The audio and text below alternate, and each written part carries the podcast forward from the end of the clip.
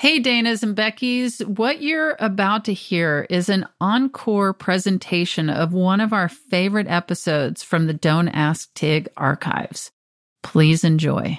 Hey, friends. It's your friend Tig here. Tis the season for the holidays, and we want to hear about your festivity related issues and awkward situations. We know there's a lot of them. We've got Halloween, Thanksgiving, Kwanzaa, Hanukkah, Christmas, New Year's, winter solstice, and I'm sure some that I've never even heard of that you want to fill me in on.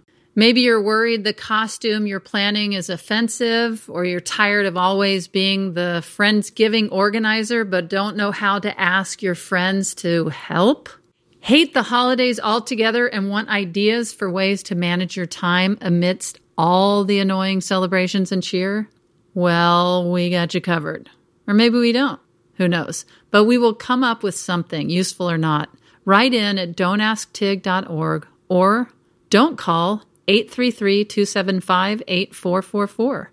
That's 833 Ask TIG 4. And leave me a voicemail if I don't pick up. Okay, now let's get into the show. I've seen some kids where I'm like, oh, that kid's going to grow up to be a jerk. Well, but I'm talking about when they're a kid. When no, yeah, you could tell though. They were jerked in. You ever been at a Ritz Carlton and see like a six year old in a blazer walking around like they own the place? they might own the place. They might. yeah, their family might be the Carltons or the Ritzes.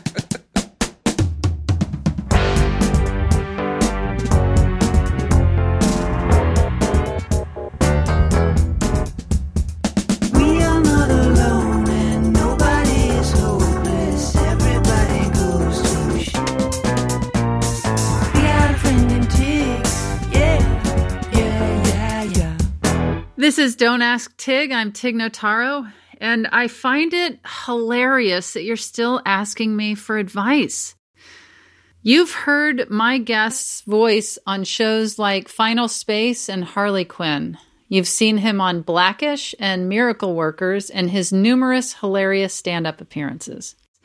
I'm honored to be joined by comedian, actor, writer, and friend Ron Funches. Aw. Ron, welcome to Don't Ask Tig. Thank you for having me. It's so good to see your face. It's good to see yours. I love you. I love you. That's it. It's just simple. yeah, I do. I love you. I think you're so funny. I don't know. You probably don't even remember this. This was so long ago. But when Stephanie and I first got together, we were in San Francisco Mm-hmm. and I saw that you were performing, and I was like, we have to go to the Punch Line and see this guy perform. Oh, I don't even remember that. Is how you put it? No, I very much remember that. That was a big marker for me. It was actually more of like a full turn moment for me because I remember one of the first times I saw you was in Seattle at Bumbershoot and it was so loud and everyone was so rambunctious and you were just so in the pocket and I think it was the first time I saw you scoot the stool around on stage, which you had done on television a couple of times. But I think it was the first time I ever saw you do something like that. And just seeing you still remain quiet and remain yourself in that situation. I learned so much from that moment where I was just like, oh, there's a power in just remaining myself, even in this situation. And then a couple years later, and I am headlining at San Francisco at the Punch Line. And the fact that you walk in first, I was like, oh, is she going to want to do a set? Cause that's going to make it hard for me. No. And then that you just were there to see me and see what I do. And that meant so much to me. It was a marker to me that, you know, there's so many people who don't know anything at all about our business are very quickly to tell you how much you suck and how much you don't mean anything in the comedy business. And it's like memories like that. And I had like a memory where like Wanda Sykes just came up to me and was so nice to me. And, and those always, I'm like, Uh-huh. oh, if, if Tig likes me, if Wanda likes me, then you. if all the gay women like me, Yeah, then I'm I'm, all okay. set. they got the money.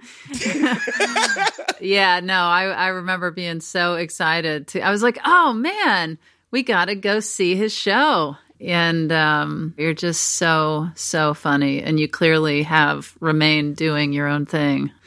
And I love it. Thank you. Now, you've also said that Lucille Ball Mm-hmm. was one of your original comedy inspirations. And how did she influence you? It seems like you're a little young to be an I Love Lucy fan.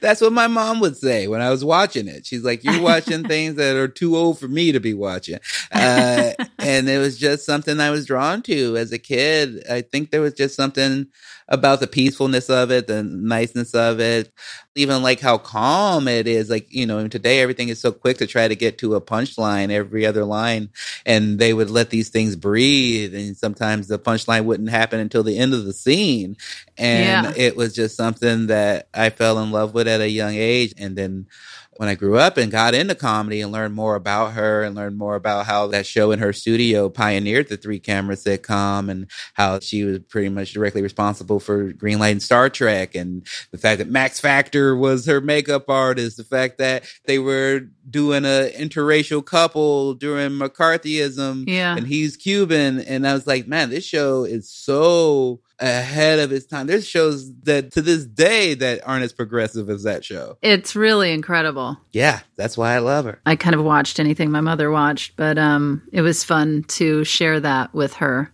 to just really love and cackle at somebody with my mother. Yeah. There's some people that aren't crazy about Lucille Ball.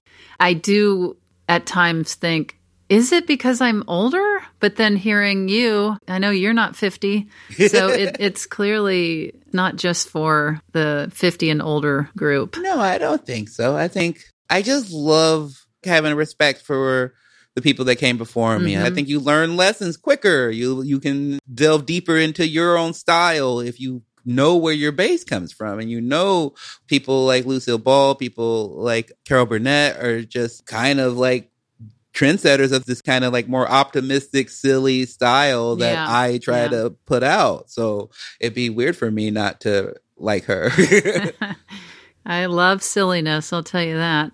Speaking of silly and unfortunate, you were set to host the NBC game show called Ultimate Slip and Slide, hmm and then it was canceled because of a diarrhea outbreak. Yeah. That's silly and sad. Thank you for both. yeah. Yeah, yeah.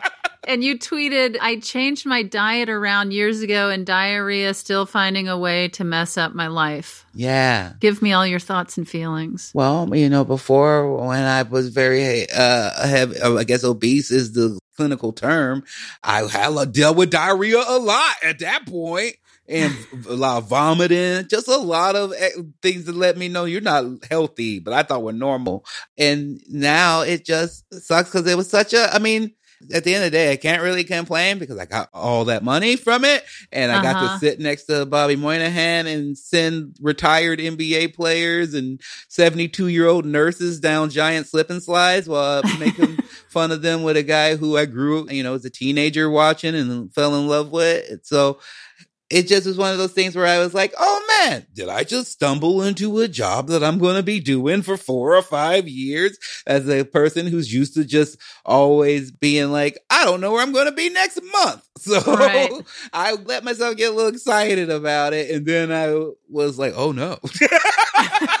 Diarrhea does it again. it does it again. Oh, well, I'm sorry that that didn't work out, but obviously you've done so well and you have so much more to come. Thank you, Tig. I have to believe there's more for you than a show that's going to let diarrhea hold you back. I will never let diarrhea stop me. I think you are destined to be on something that will not let diarrhea get in the way. That's how much I believe in you, Ron. Oh, thank you, Tig. I wish I had that type of confidence. in time you will get that confidence in time you just have to believe that you are worthy of something that diarrhea can't stop I'll say it back to myself. I love affirmations. I am worthy of something Mhm. that diarrhea cannot stop. no diarrhea formed against me shall prosper. that's your mantra oh now we um you know, we're this is this is an advice show. Mm-hmm. We get a lot of questions about online dating, and um, you met your wife on Bumble. I did. Yes. Any advice on Yes. how to navigate apps like these? I would say do it just like she did. Put one picture up, uh, Mhm. just one uh, of your face. Uh, that will lead the person to then believe that this is obviously a fake account. Uh, but because of their just general comedic ways and the fact that they're stoned all the time, they'll be like, okay, let me talk to this robot for a while, see what happens. And then you just trap them in, you bring them in. That's how she got me. She had one picture, and I believe her opening line was like, I've been looking for a perfect gentleman, and one has appeared. And I was like, You don't know me. Robot. Did you think it was a robot? I did because there's a lot of fake accounts on there, and they'll Oh. flirt with you for a minute, and then they'll go, "Hey, let's take this off the site. Follow me at this," and Why do they do that? they think that you'll give them your credit card info because you're lonely. oh, I missed the whole online dating thing. Oh, you Stephanie and I, yeah, I mean, I know it's been around for a while, but we've been together, we're going on nine years, and I feel like it wasn't as Mm-hmm. big as it is in the past, like maybe five years. No, if Is you that- were doing it back then, people were like, "Oh, you're you're weirdo." yeah, you're- you're weird and you're sad. Yeah, you've exhausted the real world, and now you're trying to find things through the matrix. Even back then, I was supportive of it. When people would act like it's the weirdest thing, it's like, so to be legitimate, you have to go in public drunk. It- eh, you know what I mean? Like eh, to a bar. Eh, eh, Like that is a legitimate thing. Mm-hmm. Whereas online, it's more here are my hobbies, here is my face. I'd love to chat with you. Yeah. You're supposed to meet your spouse on an independent film like I did. You're supposed to have a small role, and your spouse is supposed to have a small role, and then you fall in love. That's how it goes. That's a tale as old as time. It is a tale as old as time, and Mm-hmm. I'm sick of telling it. All right. tell your great grandparents used to meet everybody Yeah, you get a little bit part in a in a silent film. in a silent film. That's right. oh my gosh. Well, Ron, we are here to give advice to the audience Okay. and you seem like you've got enough experience in life to to really give the people what they need. yes, learn from my mistakes and errors, please. Learn from all of Ron's horrible mistakes that he has made over the years, all right? Let's learn from that. Somebody needs to learn from this, right? Yes, I thought if you just pooped in the corner of a water park, nobody would notice, but they found out. And word traveled, Ron. word traveled. All right, Ron, we both live in Los Angeles, right? You're mm-hmm. still in LA. Yeah, the valley. All right. Our first question comes from a newcomer to our fair city. Hmm. Carrie writes I'm going to Los Angeles for the first time. What should I do? I'm looking for outdoor activities I can walk or bike to. I'm staying in North Hollywood. I'm in my 30s. I love plants, cats, and comedy. Ron, I'm just going to jump in right away and say Carrie should just come to my house. Yeah, you got plants there, right? I got plants. I have three cats, Ron. I have three cats, and I would do anything for a fourth. It's still up for discussion. The only reason we might not is because Stephanie's worried that the fourth might not get along with the three that already travel in a pack, eat together, sleep together, clean each other. They're a really cute crew. They got good team dynamics. Oh my gosh. Uh, do you like cats, Ron? I like all animals in theory, but not to take care of. Okay. Well, I don't need you to take care of my cats. Yeah. I just need you to be like, oh, that's cute. I could do that all day. Okay.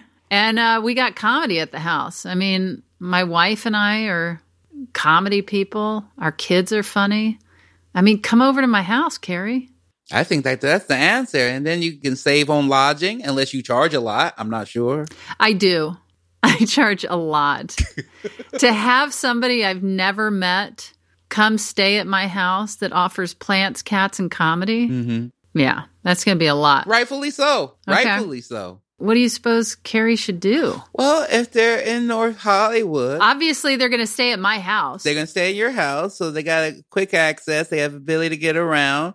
Uh, I think in Mhm. North Hollywood there is a statue of Lucille Ball near a, a the studio. I don't remember exactly, so maybe what you'll have to do is do what I did and take a moderate amount of mushrooms and walk around North Hollywood until you stumble across a statue of Lucille Ball that you pray to out loud.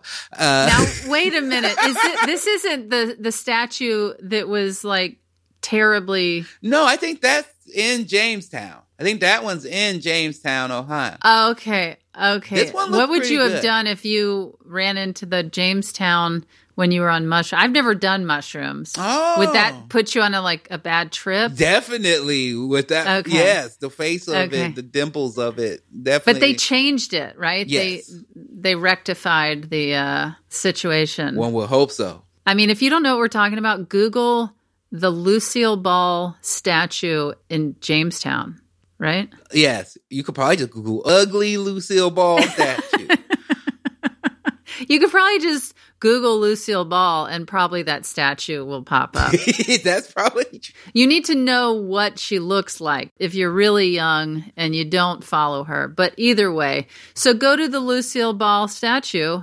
And um, oh, you know what else I would highly suggest? This is something that I do, and I bring people here from time to time. And Ron, I would love to either bring you there or tell you you should just go here. If we can't do this together, if you just go take your mushrooms mm-hmm. and go to this place, okay, that I'm about to tell you. You had me at go take my mushrooms. Okay. On Beverly Boulevard in Los Angeles, across from CBS Studios, not Radford CBS in North Hollywood, but on Beverly Boulevard, Beverly and Fairfax. Mm-hmm. Right near there, there is a shoe repair store. Hear me out. You're laughing, but you haven't heard me out. This place is called Roberto's. And I like to think I've helped keep this guy in business over the years because I talk about him on podcasts from time to time. When I lived in that area years ago, I was taking a walk. My ex and I were walking down Beverly, and I glanced over, and it's really hard to explain, but my gosh, is it not worth it? There is a window for Roberto's shoe repair, and he has pictures of, I don't even want to say what's in the window. I just want people to go to the window at Roberto's shoe repair and tell me if it doesn't make you smile or laugh or stare dumbfounded. Okay? Okay. I just love your Los Angeles. It starts with your house and it ends with Roberto's shoe repair. Well, and then in the middle of the day, you go to the Lucille Ball statue, of course. So that's what you do. You go to the Lucille Ball statue, then you go by Roberto's Shoe Repair on Beverly Boulevard, look in the window, and then if you take a picture, can you tag me on some sort of social media and, and tell me how you feel when you look in that window? What do you think of that, Ron? I gave no information. I love that. Do you? That's a good Los Angeles trip to me. Do you know it's so crazy? I talked about this one time on a podcast, and then I brought a friend of mine to Roberto's because it makes so many people laugh so hard. People enjoy this to no end when they go to Roberto's. By the way, I don't know Roberto. Okay. I just go and look in his window, and it makes me so happy. I'm glad you said that. I was bringing somebody there, and there was somebody there standing, looking in the window, and they looked over and they go, Oh my God, Tig, I'm here because you talked about this on a podcast. And so I'm standing there with somebody who really followed my lead and, and uh, my directions of what to do to bring you joy. And this guy loved it. Well, I got to do it. I'll go. Let's do it. I know it sounds weird. Whatever. I don't know what to tell you, people. Carrie, safe travels and um, send us a postcard from Los Angeles. A postcard with a picture of Roberto's, right? Everybody needs it. Everybody needs it. Ron, we're going to pause for a short break and we'll be right back with more questions.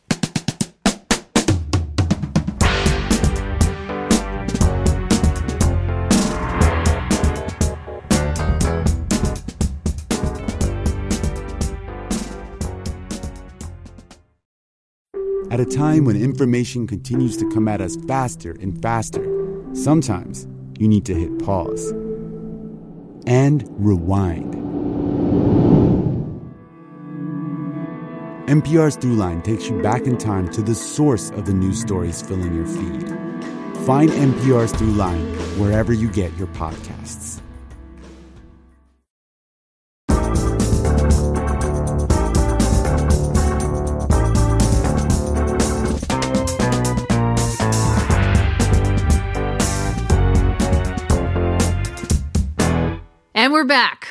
Ron, you um you have a teenage son with autism. I do. You've spoken about him on and off stage. So I think you might have some valuable insight for our next listener. PA writes, I have a sibling coming to live with my partner and me who has a developmental disability. Once they get here, we will be their caregivers from here on out. This is something I've been expecting to happen at some point in my life. But I'm now realizing I have never considered how this will affect any relationship I had at the time. My partner and I have been together for 14 years at this point. But even with that trust and love we have together, I'm terrified this will put too much stress on our relationship and end us. My partner is completely supportive and has been fully aware of this eventually happening in our relationship. So, my question for you is what advice you have for me and my partner in order to work through such a monumental change in our relationship? Ooh, I like this. Oh, I mean, it feels to me that a lot of the groundwork has already been taken care of. The fact that you knew that this was a possibility, very much similar to myself when my son was diagnosed with autism when he was three. I think I was 20, 23. And um, that was one of the reasons I got into comedy, where I was like, I don't know if my son will be able to get his own job. I don't know. I hope so. I will hope for that, but I have to prepare in case he doesn't. And so I knew I had to find a career. And for the longest time, I just planned on being a single dad. I had sole custody of my son, and I was like, this is just gonna be my life. It's just me taking care of him. Um, and I was very fortunate to find a partner that knew that we were a uh, a combo deal that you couldn't take one without the other. And the balance that's been with her is still finding time and ways to have our space together so that it's not always just living in that Mhm. caretaker role 24 7, which is something that can really take over your whole life in Mhm. ways. And then always, you know, still being grateful for your partner and showing that you're grateful for the work that they're putting in with you, whether that's verbally or gift wise or whatever their love language happens to be. Um, but I think most part, it sounds like you have a lot of fear that they just won't be able to keep up with it or and handle it. And you know that there is no like choosing between you and the sibling that you have to take care of. That if you have to do that, choose between your partner, I'm pretty sure I know what that answer would be. But so it just sounds like a, um, you have to trust that since you put in that work, that you've been honest about it, that they will be able to handle it. That if they need breaks, if they're having trouble with it, that they're able to discuss that with you without you being very defensive. Like sometimes I can be very defensive if anyone's having any issues with my son. hmm So learning how to separate that and, and take that, what feedback that you're getting, and then just trust. Trust is the best answer I can give you. If you've set it up, if you've been partners for 14 years already, and that they've been preparing for this as well, you got to trust that they can handle it. And you got to trust that if they can't handle it, that they will be honest enough to tell you in a polite way. And I think that's really all you, all you can do because you can't force someone to, you know, love the person that you have to take care of like you do. But if they do, like my wife does for my son, then you really found a special person. And you just got to appreciate them and hold on to him.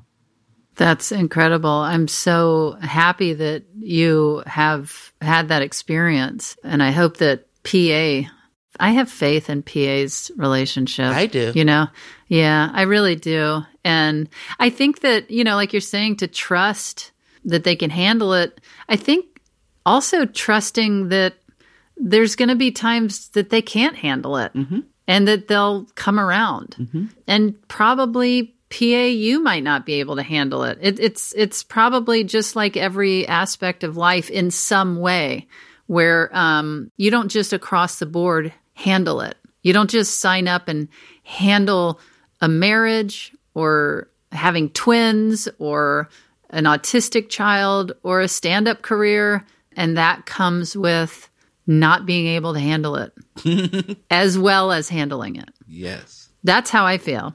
So I think it's really good to remain in communication and say, I'm not able to handle this right now, and I need to step away for a beat. And like Ron is saying, try not to take it personally. Yeah. So, Everyone needs a break. And there's a big difference between not being able to handle something for a day and just being out. Yeah, You know, if you've been with you for 14 years, sounds like they don't want to be out. yeah. And you know, it never dawned on me to do this. You know, you think about taking family vacations and how important that is. Mm-hmm. Absolutely, it's important. And it's important to take couple vacations. That's important. But you know what? We are now going to add I can imagine individual individual vacations. That's something my wife and I were discovering because, uh, you know, we went from being locked in the house every day with each other for a pandemic, and then we went straight on a two week anniversary vacation with each other in Europe, and then we were both like, "Oh, wait, you know, we needed to get away, but also we kind of needed to get away from each other." Okay, PA, I hope all or some of that helps. Um, but I think you should for sure listen to uh, Ron's advice. Let's take a break from talking with our guests for a new segment sponsored by BetterHelp Online Therapy. I'm calling it Therapy Etiquette, where I answer your questions about getting the professional help we need and deserve. From Jessica. I'm looking for a therapist for the first time after lots of family talks, resisting going outside of my church or close family members for advice and help with my problems. Just so you know, I'm a black queer woman from a Christian background. Would it be beneficial to try to find someone with the same cultural background and or where do I start? I'm worried it's going to be harder to find someone that's a good fit with all of these layers. There are definitely pros to finding a therapist with a similar lived experience, but it's not necessary. Sometimes having a therapist who is very similar to you gives them more opportunities to assume they know you really well just because of similar backgrounds. Your therapist should be someone you feel safe with and that hears you out and doesn't impose their own belief system or values on you. I've certainly experienced that in a therapy session when I really needed help. Somebody assumed they knew something about me, and I knew deep down it wasn't true. It made me not comfortable sharing anymore in that session. And then I've had really positive experiences where somebody did understand or relate to my identity and they gave very great feedback. You just have to really examine who you're meeting with and what your needs are and listen to yourself. You might not find somebody with exactly your background. Keep that in mind and keep yourself open. And remember that it's okay to ask your therapist about their experiences in life and their background. And even if you don't have the exact, perfectly lined up backgrounds and experiences, just maybe find out how they imagine bridging these two worlds. And also, you know, finding a therapist can kind of be like dating. If it's something that you are wanting to get out into the world and do and experience, then you're going to have to go through a few people to find who you're looking for. There's a lot of bad dates, and there's some not great matches in the therapist client world. So, um, it can be good to ask people for referrals if you know of people with a really great therapist.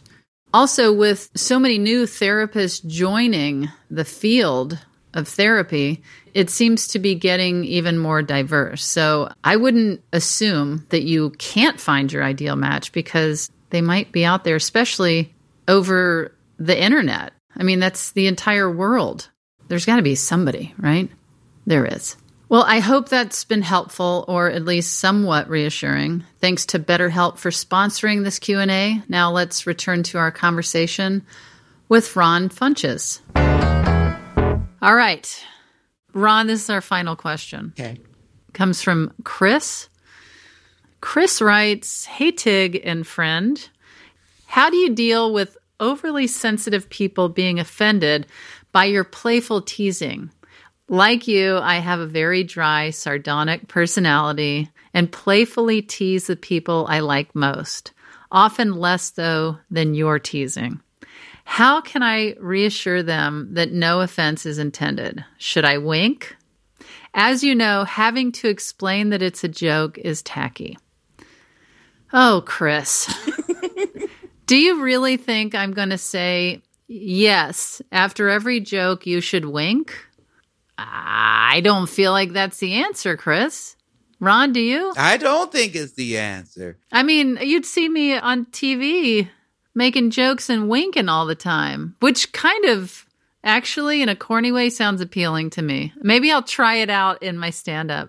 I feel like maybe are the jokes that good? If everybody is bad at you, then you got to be willing to take feedback. Sometimes Yeah. that's not going well, Yeah. or that you're not putting it in the proper place. I know a lot of times before I did stand up, oh, you couldn't have a serious conversation with me at all.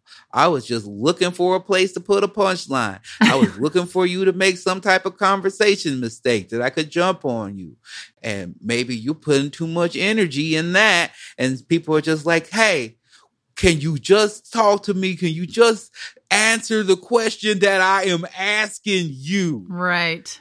sometimes it's like that. Sometimes it's too much. And so it doesn't matter your intention. If people don't like even my wife, I, I am very playful and sometimes I have to she'll be like, You're joking too much with me right now. I, I'm not your bro, I'm your wife. And I'll have to be like, Oh, okay. I understand. Right.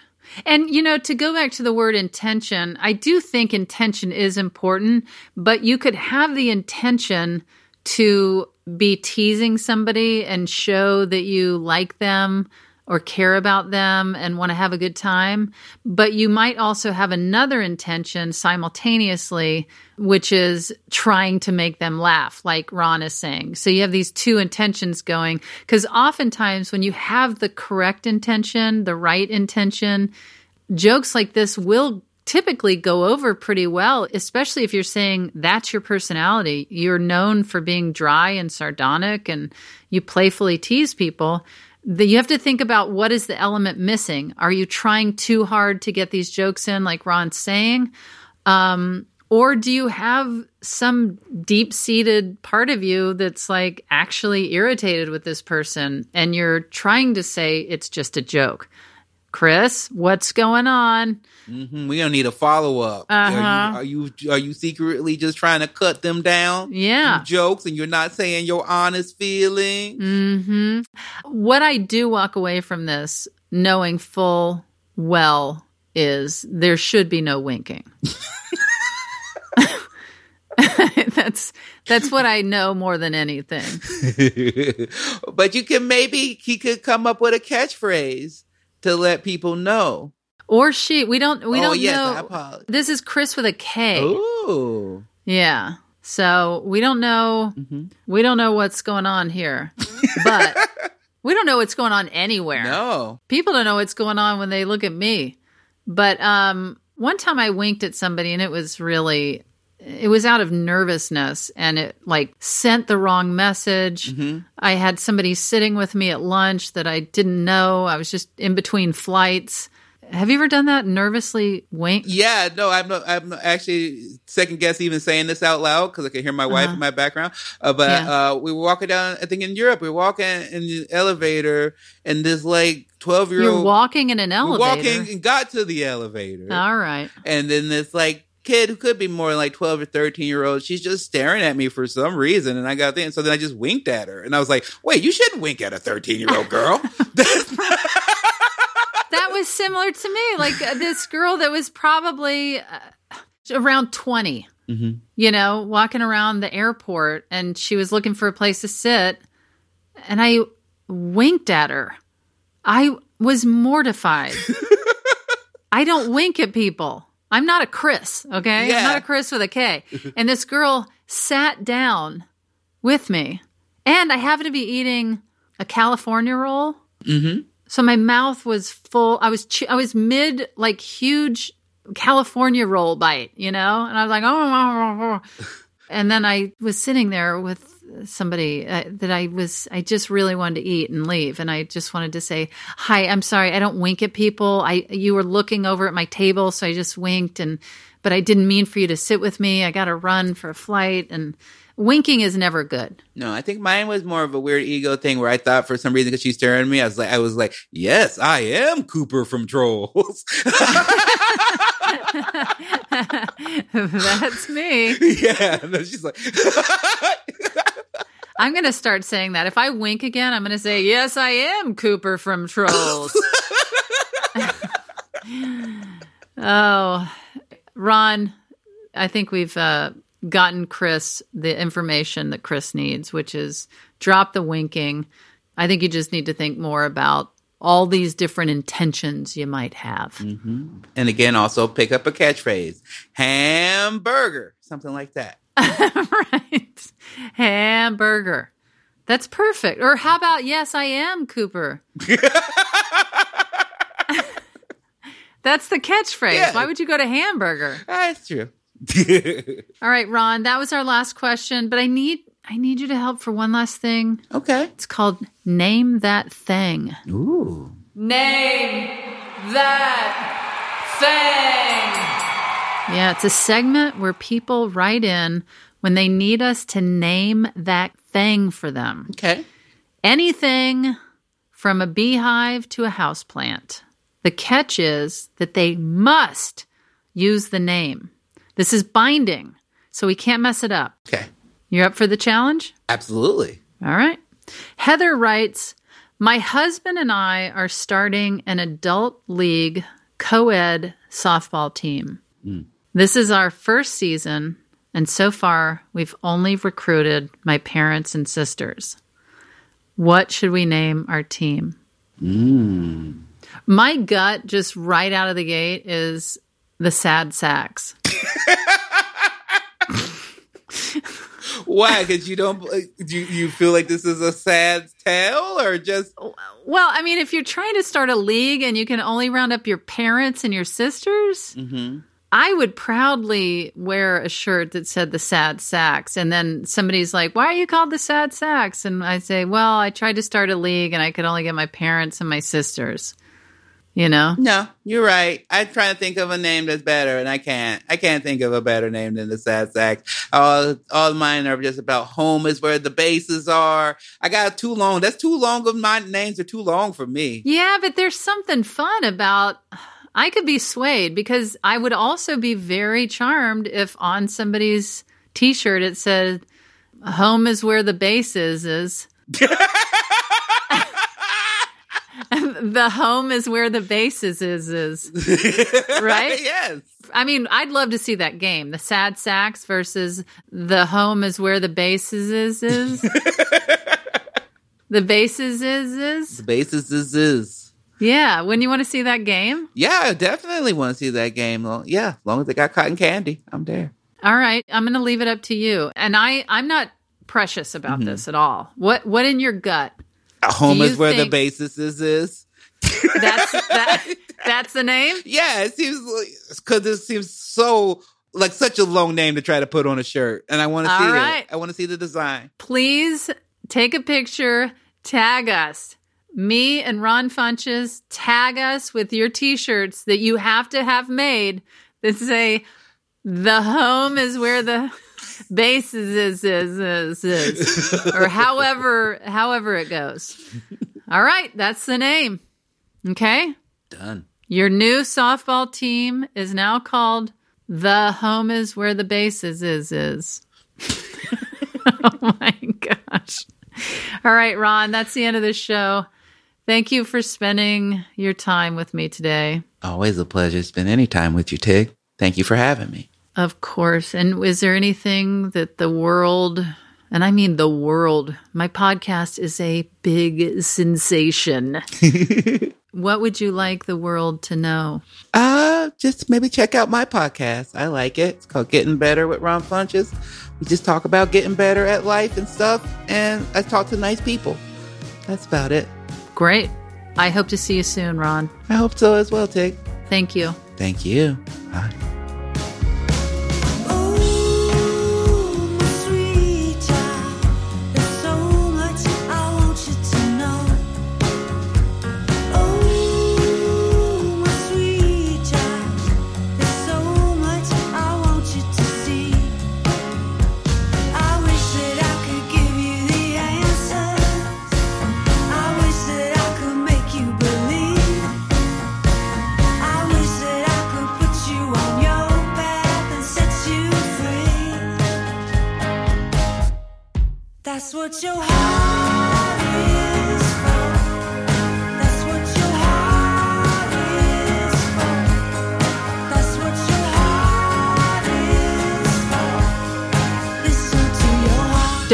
Tig is hosted by me, Tig Notaro. It's produced by Thomas Willett, Shayna Deloria, and Ryan Lohr.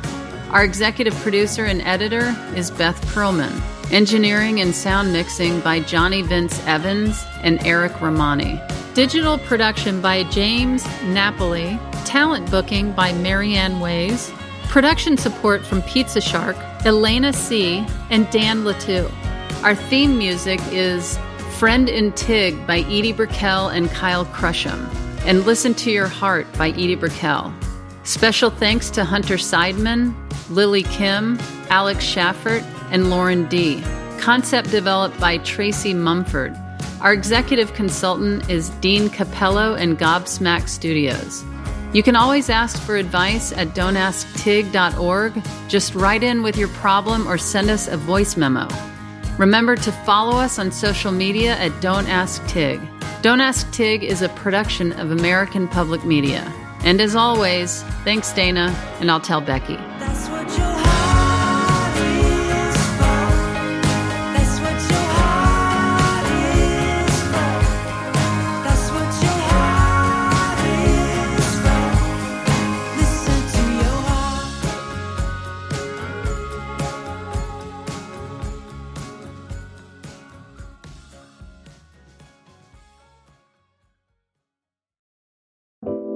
Hi, I'm stand up comedian and sex symbol Tig Notaro. And I'm actor and writer Cheryl Hines. Before Cheryl and I got into the big business of podcasting together, we were just simply friends. And we're still friends, but now we talk about a different documentary every week on our podcast, Tig and Cheryl True Story. So whether you love documentaries or just want to hear us slowly lose our minds, check out Tig and Cheryl True Story wherever you get your podcasts. All right, cool.